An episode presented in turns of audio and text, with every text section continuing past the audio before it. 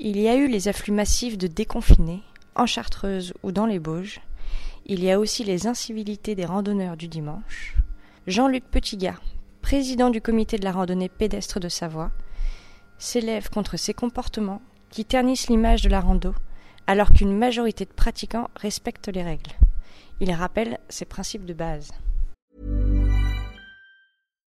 When you make decisions for your company, you look for the no-brainers. And if you have a lot of mailing to do, stamps.com is the ultimate no-brainer. It streamlines your processes to make your business more efficient, which makes you less busy. Mail checks, invoices, legal documents, and everything you need to keep your business running with stamps.com.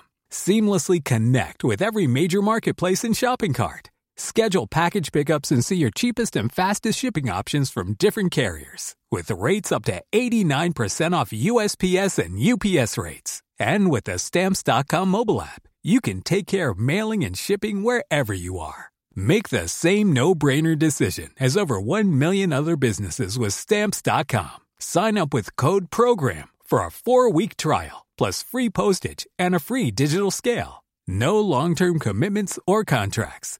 That's Stamps.com. Code PROGRAM.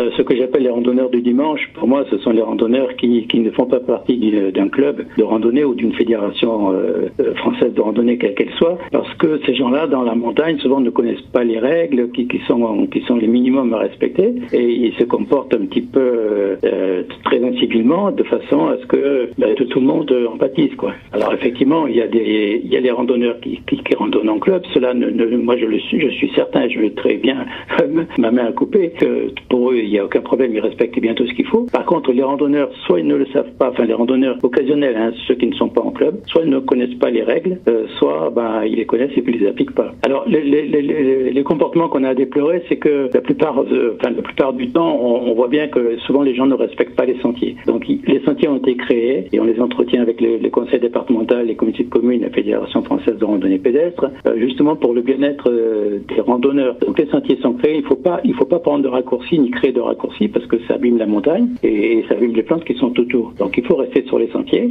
On, demande aussi aux gens de nettoyer leurs semelles parce que quand on a marché quelque part, on a souvent des graines à bout de la terre et on, on les emmène ailleurs. Mais enfin bon, ça c'est encore un moindre mal. Il faut respecter les espaces protégés. En montagne, il y a plein d'espaces protégés, des espaces naturels qu'il faut respecter. Il y a aussi, euh, quand on traverse un alpage où il y a des vaches ou des moutons, euh, il y a souvent des barrières. Ben, il faut refermer les clôtures et les barrières. On entre, on ouvre la clôture, on passe, on referme la clôture derrière soi. Et quand on passe de l'autre côté de l'alpage, pareil, on l'ouvre pour sortir et on la referme dès que tout le monde est passé. Euh, les chiens, c'est pareil, les chiens, il faut les tenir en laisse parce que les chiens, ils sont très gentils, mais ils courent souvent pour les animaux. Et je rappelle que dans les parcs nationaux, les chiens sont interdits, même en laisse, et dans les parcs régionaux, les chiens doivent être en laisse. Voilà, c'est pareil, les déchets, quand on va en montagne, ben, les déchets, il faut, il faut les ramener avec soi. Euh, je, rappelle qu'en montagne, il n'y a pas de, de cerisier qui pousse en montagne, il n'y a pas d'arbre à, à.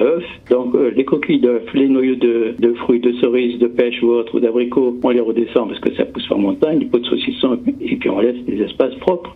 Les fleurs, c'est pareil. Euh, les fleurs, bah, vous prenez un appareil photo, vous les prenez en photo, il y en a des magnifiques. La plupart du temps, il y a beaucoup de fleurs qui sont protégées euh, et donc il faut les respecter. Le bruit, pareil. En montagne, il y a des animaux, donc au moins on fait de bruit, mieux c'est pour tout le monde. Euh, ne pas faire de feu non plus en montagne. Hein.